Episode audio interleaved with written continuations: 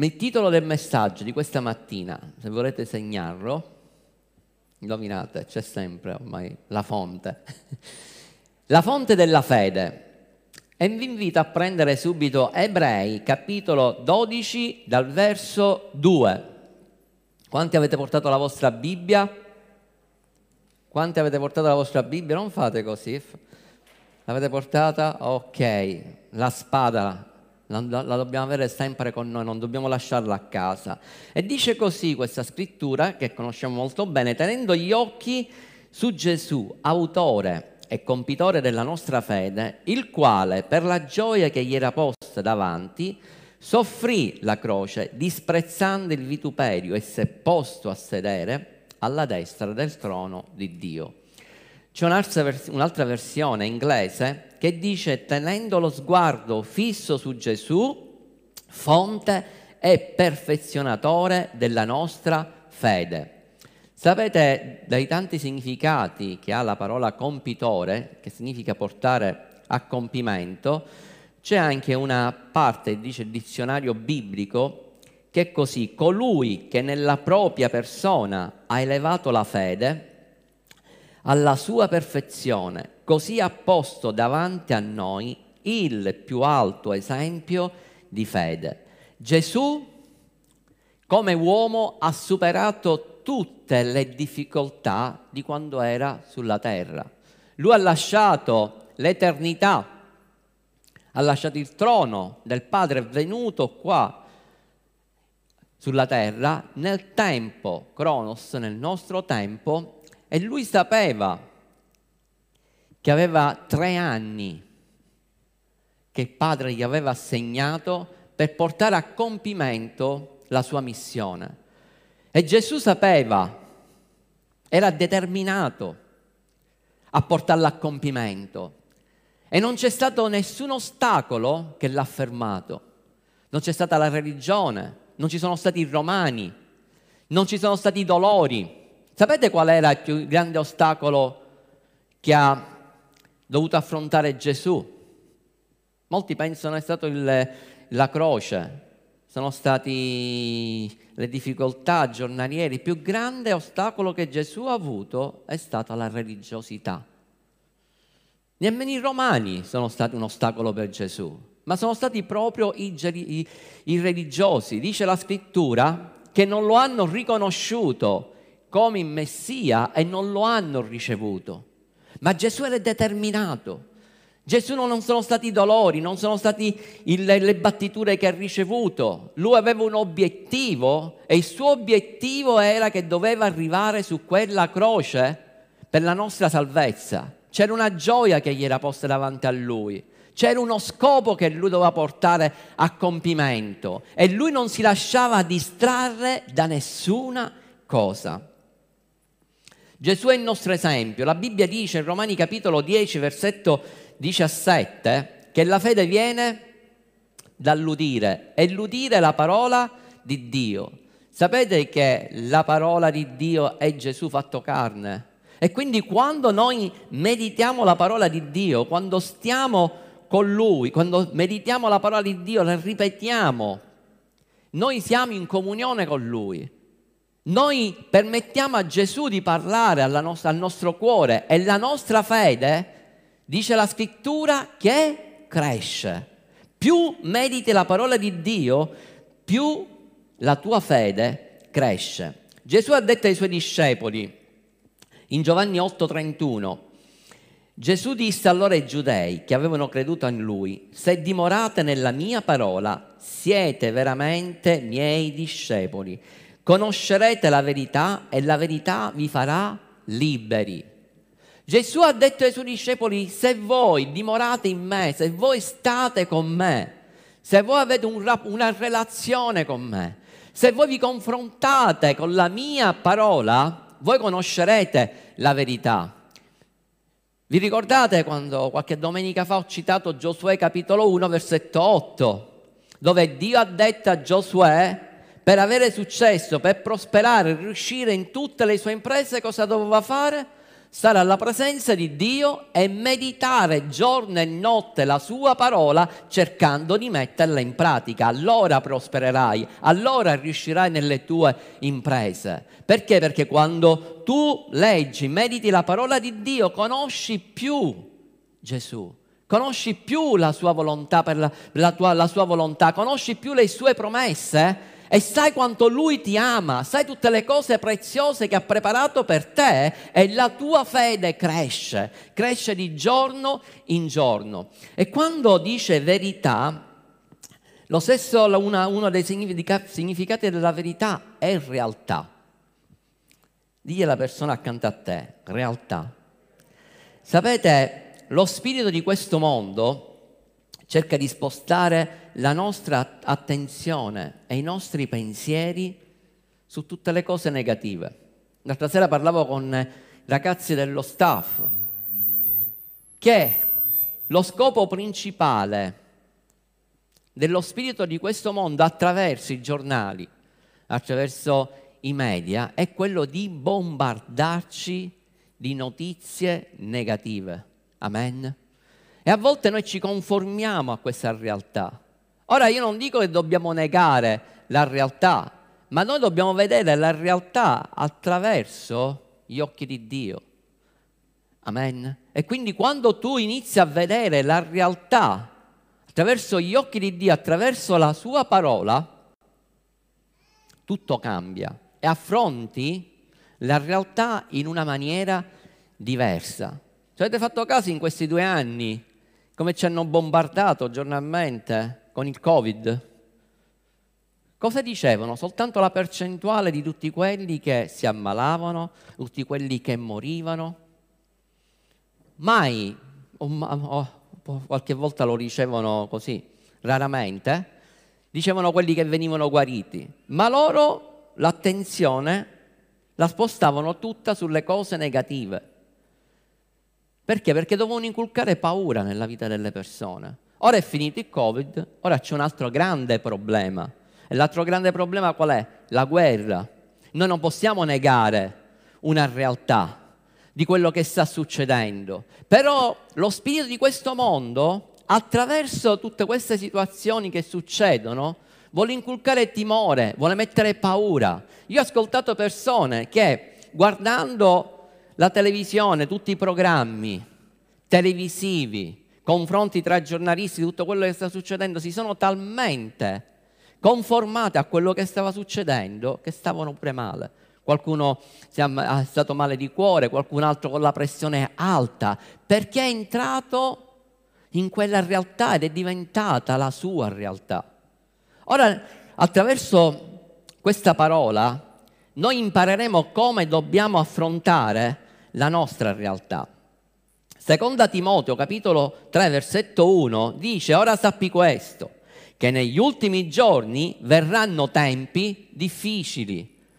Cioè non pensate che tutto sia finito, che perché è finita la pandemia non ci saranno più problemi, anzi ce ne saranno altri. Ora c'è vero, adesso c'è questa guerra in Ucraina e chissà altre, quante altre cose succederanno. Infatti qua dice nel verso 2, dice perché gli uomini saranno amanti di se stessi, avidi di denaro, vanagloriosi, superbi, bestemmiatori, disubbidienti ai genitori, ingrati, scellerati, senza affetto, implacabili, calunniatori, intemperanti, crudeli, senza amore per il bene, traditori, temerari, orgogliosi, amanti dei piaceri, invece che amanti di Dio, aventi l'apparenza della pietà, ma avendolo rinnegato la potenza da costoro allontanati. Vedete, questo già la Bibbia, la parola, lo dice da tanti anni. Stava parlando già dei tempi che stiamo vivendo adesso. E ci sono, come dicevo poco fa, persone che si identificano in questa realtà. Sapete, io quando vedo la televisione non è che la sto, sto negando quello che sta succedendo, io a volte quando l'altro giorno ero con mia moglie vedevamo il telegiornale, vedevamo quella, le, le, donne che scappavano dalla, dalla guerra, quelle, i bambini, immaginavo i bambini soli che arrivavano alla frontiera senza geneto, genitori. Io piangevo. a dirotto perché mi immedesimavo, pensavo ai miei figli, pensavo ai miei nipoti, bambini, un Nathan un Levi soli, senza genitori che devono attraversare quella, quella frontiera, la condizione, la paura che c'è in questi bambini. Neghiamo la realtà? No. Però cos'è che noi possiamo fare? Che cos'è che dobbiamo fare? Non puoi rimanere seduto in, in quel divano a piangere ed entrare nel panico, perché questo è l'obiettivo del nemico. Il nemico ti vuole fare entrare in depressione. Non so quanti di voi si ricordano della guerra del Golfo. Quanti c'erano? Alla... Io mi ricordo, la guerra del Golfo si trovava, faceva in Iraq, neanche era iniziata, che a Palermo, dove vivevamo noi, l'indomani tutti i supermercati erano vuoti, non c'era più nulla, perché la gente, la paura, si era immedesimato in quella guerra, la prima cosa che faceva era pensare a mettersi da parte il cibo, perché la paura era entrata. E molti dicevano, ma scusami, la guerra non è qua da noi, la guerra si sta trovando in un altro posto, però la vivevamo già nelle nostre case. E così quando è stato del Covid, tutto questo periodo, nel periodo dei due mesi di lockdown, come abbiamo vissuto quel tempo? Ci sono state, sapete, diverse chiese che hanno chiuso perché non hanno reagito, si sono conformate a quella realtà. Sono state persone che sono entrate nella depressione, qualcuno che anche si è suicidato. Perché? Perché hanno messo l'attenzione a tutto quello che stava succedendo senza reagire. Noi per la grazia di Dio abbiamo reagito, non siamo rimasti soltanto dentro casa a piangere su noi stessi tutto quello che stava succedendo, non possiamo fare nulla, la chiesa è stata, è stata chiusa, eh, non possiamo andare in nessun luogo, non possiamo andare stare con i nostri amici, non possiamo stare con i nostri eh, genitori, non possiamo fare questo, non possiamo fare quello. Abbiamo reagito, come abbiamo reagito? Predicando la parola di Dio, non fermandoci. C'è stata una reazione, non spostando lo sguardo soltanto a quello che stava succedendo, a quella realtà, ma spostando il nostro sguardo a quello che Gesù voleva fare. E questo è stato un tempo in cui abbiamo predicato di più la parola di Dio. E la Chiesa è cresciuta, perché il nemico non può fermare la Chiesa. Lui ci prova in tutte le maniere, ma la differenza sta come noi reagiamo a questo. Sapete, Gesù spostava l'attenzione, spostava sempre l'attenzione al regno di Dio. Guardate cosa dice la scrittura. In Matteo capitolo 6, versetto 25. Dice perciò, io vi dico, non siate in ansietà solleciti per, vostra, solleciti per la vostra vita, di quello che dovete mangiare, di quello che dovete vestire. Osservate, non osservate i vostri, non guardate soltanto ai vostri bisogni ed entrate nell'ansia, nella preoccupazione, ma iniziate a guardare in cielo, iniziate a guardare gli uccelli del cielo che non, si, non seminano, non mietono, non raccolgono in granai eppure il Padre vostro celeste li nutre. E poi gli dice, ma voi non valete più degli uccelli, non valete più degli animali, quanto più il Padre che vi ha creato, che voi siete i, vostri, che siete i suoi figli, non si prende cura di voi, voi valete molto, ma molto di più degli uccelli. Stava dicendo, vi preoccupate di come vi dovete vestire. Dice, osservate i gigli dei campi, come sono meravigliosi, non hanno fatto nulla. I gigli dei campi non sono andati a cercare i loro vestiti, ma sono stati vestiti direttamente da Dio, dice oggi ci sono e domani vengono bruciati perché non ci sono più. Nemmeno Salomone ha avuto lo splendore con tutta la sua ricchezza che hanno i gigli. Dice, voi vi state preoccupando voi vi state conformando al sistema di questo mondo. La Bibbia dice in Romani capitolo 12, versetto 2, non vi conformate, non prendete la stessa forma di questo mondo, ma deve esserci una trasformazione. Una trasformazione a non al sistema di questo mondo, ma una trasformazione al sistema del regno di Dio, perché Gesù ha detto voi non vi dovete preoccupare di che cosa mangerete, di che cosa vi vestirete, perché il Padre vostro sa di tutto quello che voi avete bisogno. L'unica cosa che dovete fare è cercare il regno di Dio, la sua giustizia e tutte queste cose vi saranno. Wow.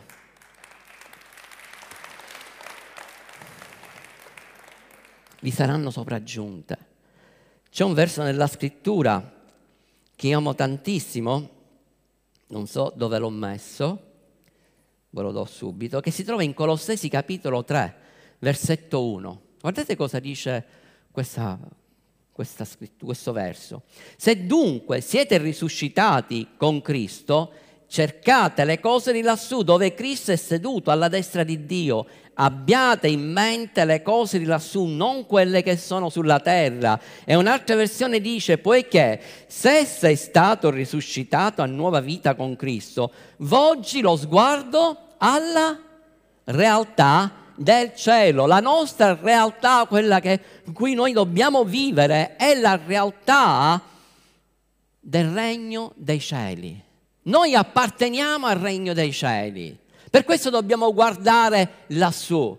Spesso il nostro sguardo è rivolto soltanto alle circostanze, il nostro sguardo è rivolto soltanto a tutto quello che sta succedendo e diventa tutto questo la nostra realtà. La nostra realtà è quella che c'è nel regno dei cieli perché noi apparteniamo a quel regno. E quando tu inizi a spostare lo sguardo alle cose che sono lassù, la tua mente viene trasformata.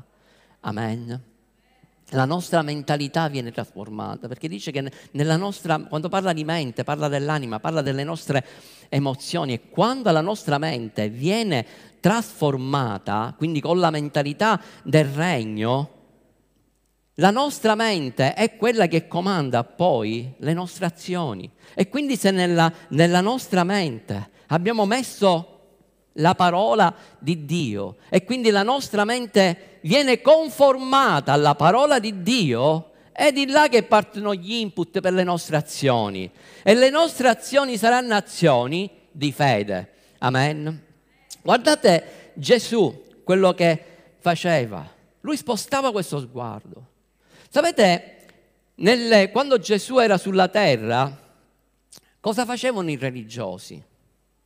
Lui si è dovuto scontrare sempre con i religiosi. C'è una parte, una storia che si trova in Luca capitolo 5 versetto 17, dove c'erano degli amici che avendo un amico che era paralitico, completamente infermo, cosa hanno fatto questi ragazzi? Hanno preso il loro amico, vedendo che c'era volevano portarlo da Gesù perché sapevano che se lo portavano da Gesù veniva guarito. L'hanno calato perché c'era troppa folla, l'hanno calato dal tetto e quando sono, l'hanno calato era arrivato il, questo, il, il, il paralitico, è arrivato là dove si trovava Gesù, dice che Gesù guardò la loro fede. Ma c'è una cosa che mi, mi tocca quando io leggo questa storia, perché dice Guardate cosa dice nel verso 17. E la potenza del Signore era con lui per compiere guarigioni. Cioè Gesù era in quel luogo, c'era la potenza in Gesù per compiere guarigioni.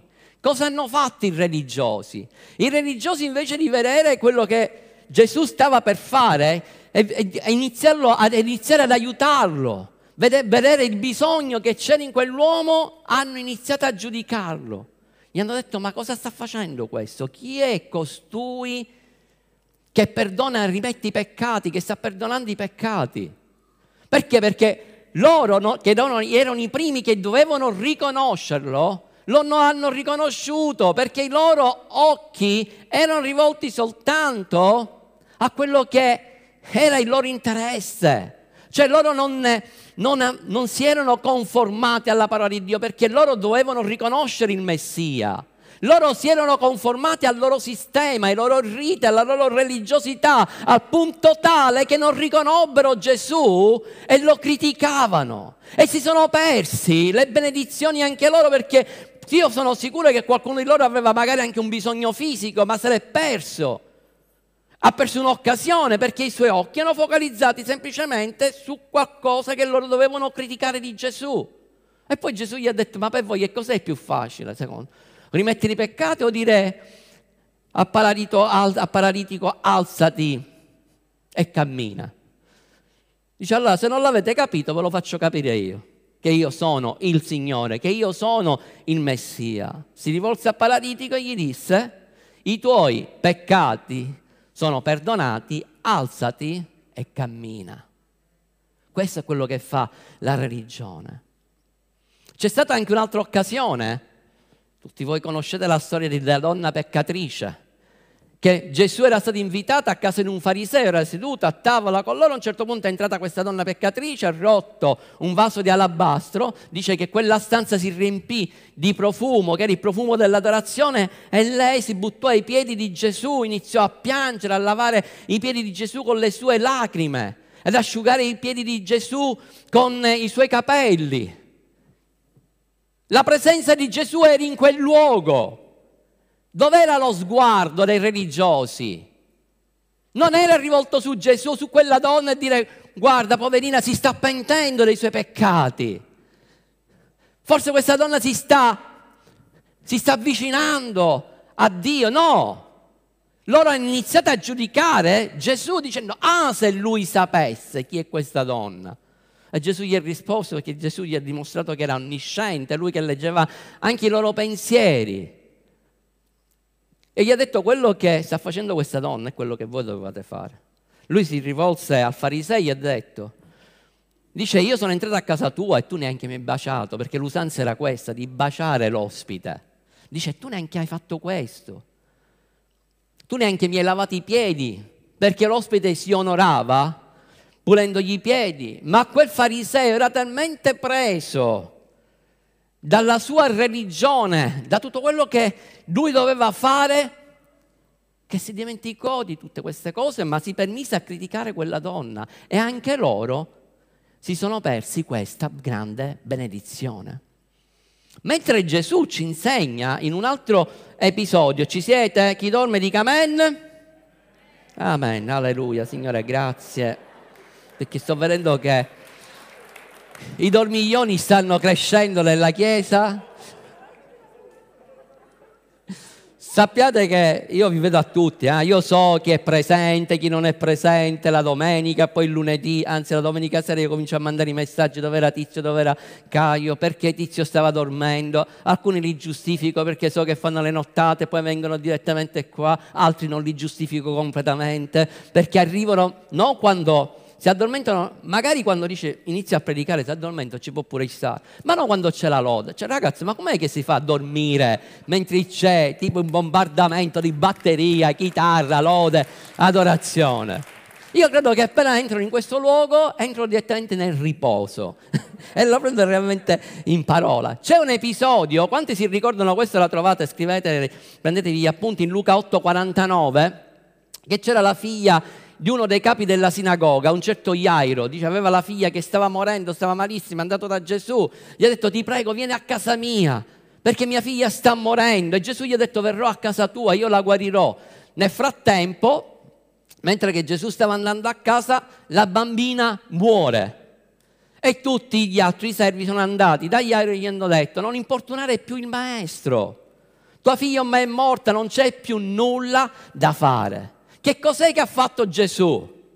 Gesù si è rivolto a Jairo e gli ha detto, Jairo, continua a camminare non ascoltare quello che ti stanno dicendo gli altri, che ti stanno dicendo, la seconda voce ti sta dicendo che tu e tuo figlio, ormai non c'è nessuna speranza, ormai è morta. Io ti ho dato una parola e la parola che io ti ho dato è, io verrò da con te e lei vivrà. Lei non morirà, lei vivrà. Tu devi semplicemente credere a quella parola rema che io ti ho dato. Quindi mentre che lui Jairo, il suo sguardo era rivolto verso i suoi servi e anche lo suo orecchio ad ascoltare quelle parole negative, Gesù gli ha detto, rivolgi lo sguardo direttamente a me sulla parola che io ti ho dato perché tua figlia vivrà. E dice la parola che quando Gesù arrivò in quel luogo trovò tante persone che piangevano, c'era un'atmosfera di lutto, C'era una realtà di lutto in quel luogo? Ma cosa ha fatto Gesù? Gesù ha detto lei non dorme, lei è viva. Cioè lei non è morta, lei sta dormendo. E dice iniziarono a deridere Gesù. E Gesù cos'è che ha fatto? Li ha presi, li ha fatti uscire. Li ha fatti uscire la folla, tutte quelle voci negative, l'ha messo fuori. Ha iniziato a pregare per quella fanciulla. E qual è stato il risultato? Che quella parola si è avverata. Sapete, c'è anche un'altra storia di una donna che da 12 anni, ricordate, aveva un problema, una malattia. E questa donna, se voi andate a studiare la sua storia, era una determinata, perché lei voleva guarire. I medici gli avevano detto non c'è niente da fare. Lei aveva girato, si era data da fare, era, aveva girato tutti i medici, aveva speso tutti i soldi. A un certo punto lei si ritrova da sola, nella sua condizione, nella sua realtà, nella sua malattia, nessuno voleva stare con lei, anzi cercavano tutti di allontanarla, ma questa donna dice c'è qualcosa che io posso fare, la realtà sta dicendo che io sono ammalata, però la verità che io sto ascoltando dice che io posso essere guarita. La realtà sta dicendo che non c'è più nulla da fare. I medici dicono che non c'è più nulla da fare, ma io ho sentito la verità e la verità era Gesù che stava predicando, lui era la via, lui era la verità, lui è la vita. Dice la verità sta dicendo che io posso guarire se andrò da lui. E quella donna cambiò la sua realtà, cambiò il suo sguardo, la sua direzione la sua direzione non era più rivolta verso la malattia, non era più rivolta a tutto quello che gli avevano detto i medici, quella realtà, ma lei iniziò a guardare la verità e la verità è più alto livello della realtà e la verità gli diceva se tu vai da lui, se tu tocchi il suo lembo, la tua realtà cambierà e tu sarai guarita. Dove sono rivolti i tuoi occhi? Dove sono rivolti i tuoi occhi. Alleluia. Voglio arrivare alla conclusione di questo messaggio leggendo insieme a voi una storia che conosciamo molto bene, l'abbiamo, ci ho predicato tante volte, che si trova in Matteo capitolo 14, versetto 22. È la storia della tempesta. Dice la Bibbia, se voi andate a leggere i versetti precedenti, che i discepoli stavano vivendo una realtà soprannaturale. Perché ovunque loro andavano insieme con Gesù succedevano miracoli. Loro vedevano i morti risuscitare, i ciechi recuperare la vista, i paralitici alzarsi, la moltiplicazione dei pani, dei pesci. Avevano vissuto anche un miracolo nell'economia, la, grande, la, la pesca miracolosa. Cioè stavano vivendo un momento veramente soprannaturale. Loro erano stati inviati pure da Gesù a due a due e loro stessi avevano compiuto dei miracoli. Dice che ritornarono da Gesù tutti contenti e felici dicendolo anche i demoni ci sono sottomessi. Ma a un certo punto in questo clima dove loro si erano abituati, quella era diventata la loro realtà, una realtà potente, una realtà senza problemi perché tanto Gesù provvedeva a tutti i loro bisogni. A un certo punto Gesù gli dice, la scrittura dice che li costrinse a salire in quella barca perché loro si stavano abituando alle comodità. Dice ora c'è qualche altra cosa da fare, dobbiamo spostarci, dobbiamo andare all'altra sponda, una, ci sono altre persone da salvare. Gesù sapeva che dall'altra sponda l'aspettava un indemoniato, il famoso Gadareno, e che quello sarebbe diventato un grande evangelista. Era uno che doveva essere, doveva essere liberato per poter liberare altri. E dice che lui li a salire sulla barca, li mandò da soli perché già c'era stata una prima tempesta. Dice, forse ora nella seconda tempesta hanno imparato. E Gesù dice che se ne andò sul monte a pregare. Ma verso mezzanotte, a un certo punto dice che si scatenò una tempesta. Entrano nel panico. non sanno più cosa devono fare, iniziano a gridare, hanno paura, i loro occhi sono rivolti soltanto alla tempesta, le onde che entrano nella, nella barca. E a un certo punto dice la scrittura che c'è Gesù che cammina sulle acque. Lui sta camminando sulla tempesta. E quando Gesù si stava avvicinando perché, sapete, Gesù non stava andando verso di loro.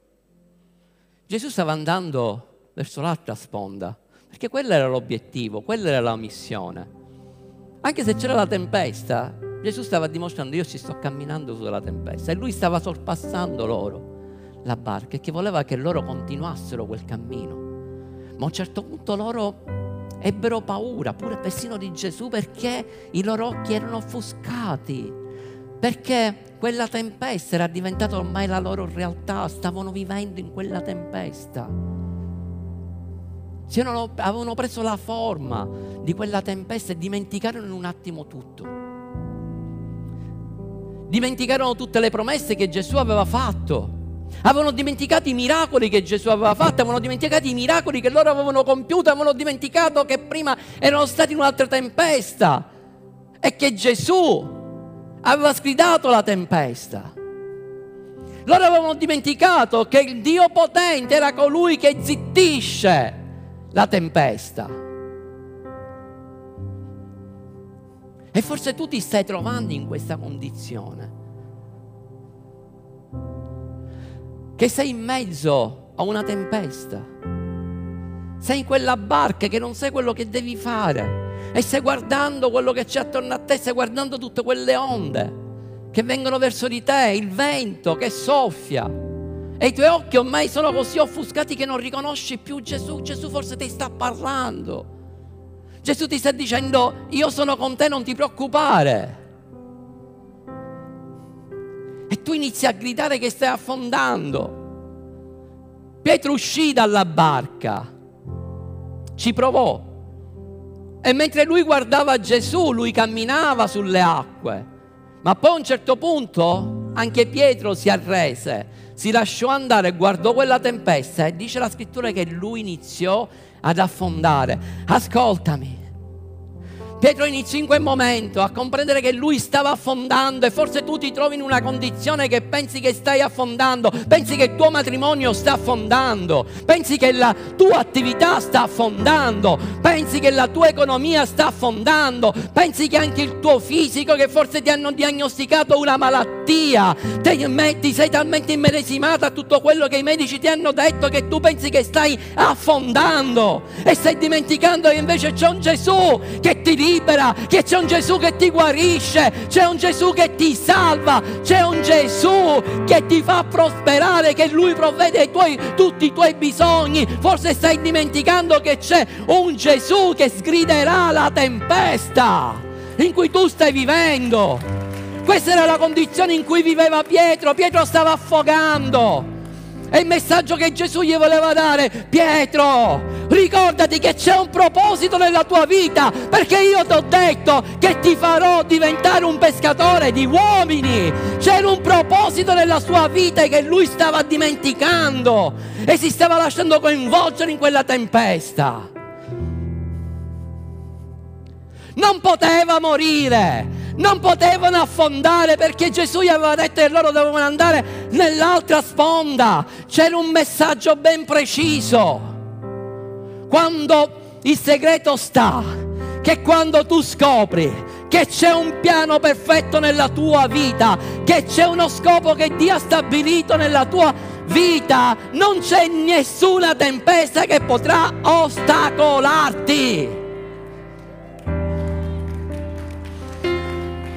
Pietro stava affondando, stava annegando, io immagino in quel momento che già l'acqua del mare stava scendendo nella sua gola.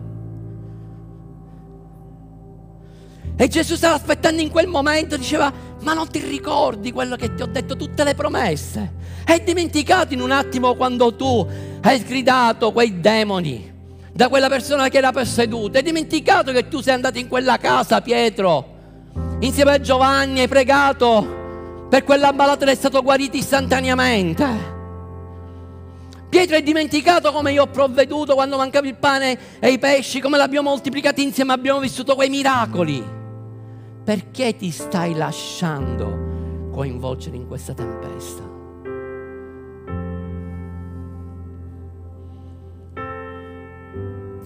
Pietro stava morendo in quella tempesta. Pietro stava affogando in quella tempesta. Una parola per te stamattina. Il proposito di Dio non è quello di farti affondare. Il proposito di Dio è quello di farti adempiere la tua chiamata. A prescindere dalle tempeste che dovrai affrontare, non guardare le circostanze, non guardare i venti contrari, ma rimani fermo nella parola che Lui ti ha rilasciato. Pietro si ricordò di chi era Gesù e a un certo punto disse, Signore salvami, Signore salvami, ho capito, ho bisogno di te. E in quell'istante Gesù lo prese per mano lo fece uscire dalla, dall'acqua. Entrarono insieme nella barca. E stavolta non dice che Gesù parlò alla tempesta. Dice semplicemente che quando salirono sulla barca, la tempesta si acquietò. Sapete una cosa? Pietro cambiò. Pietro imparò come doveva doveva camminare, come doveva affrontare le tempeste. Dici da dove lo vedi?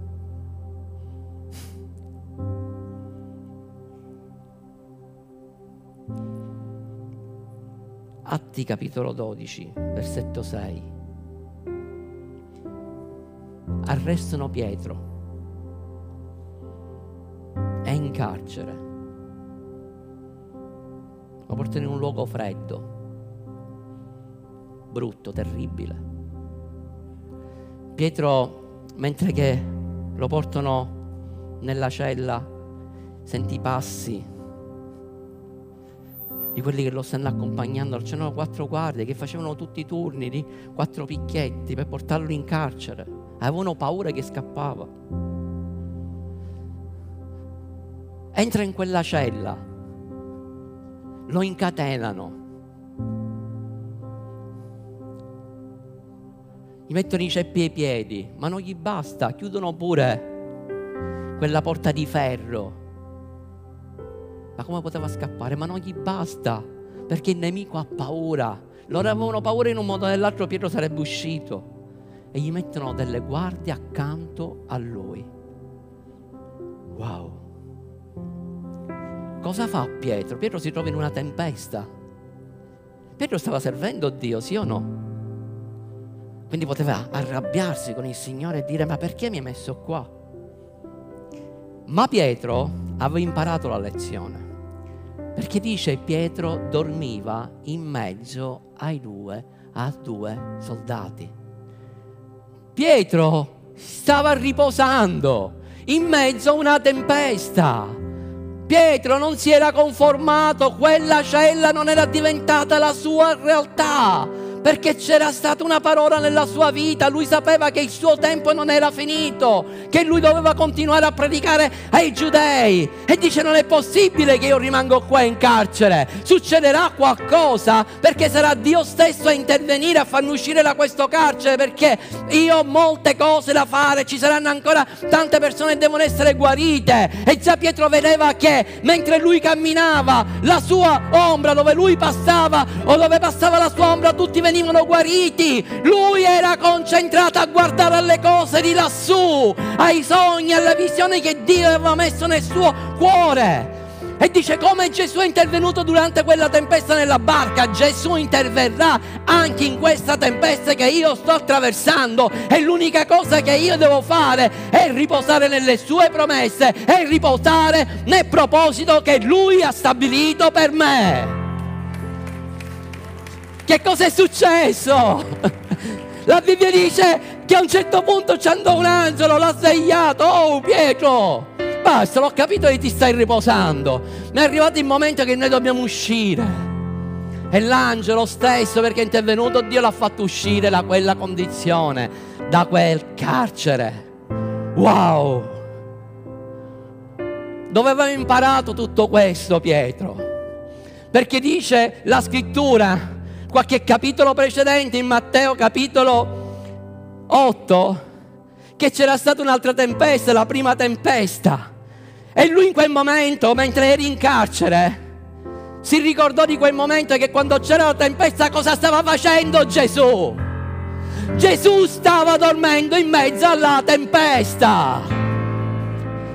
I suoi occhi erano rivolti a Gesù e dice io farò la stessa cosa che ha fatto lui in mezzo alla tempesta, io riposerò perché so che è tutto sotto il suo controllo, che il mio Dio interverrà e io questa mattina ti dico inizia a entrare nel, tuo, nel suo riposo perché lui non ti lascerà, non ti abbandonerà, è tutto nelle sue mani e sarà lui stesso a dire alla tempesta taci! Non ti farò affondare. Alleluia! Io non posso stare fermo perché quando leggo queste cose mi rendo conto chi è Gesù, che è potente e non c'è nessuna tempesta che mi può fermare perché Lui è con me. Alzati dal tuo, dalla tua condizione e inizia a volgere il tuo sguardo in cielo. Alleluia! Ragazzi, Paolo e Sila furono incarcerati. Cosa hanno fatto loro Paolo e Sila mentre erano in carcere? Si misero a piangere. Iniziarono a dire, oh, Signore, no! Dice la scrittura che anche loro, in mezzo alla tempesta, iniziarono a lodare, iniziarono a cantare inni di lode e di adorazione a Dio. E tutti lo sentivano, tutti sentivano quelle voci. E quella potenza di quella lode che faceva tacere, faceva tacere la tempesta, la tempesta taceva per Paolo e Sila ma quella, quella lode quella adorazione era così forte che iniziò a scuotere, a scuotere sotto e dice che ci fu un grande terremoto e che le catene crollarono, le catene caddero. E stamattina dichiaro che ogni catena che il nemico ha messo nella tua vita cada nel nome potente di Cristo Gesù. Amen.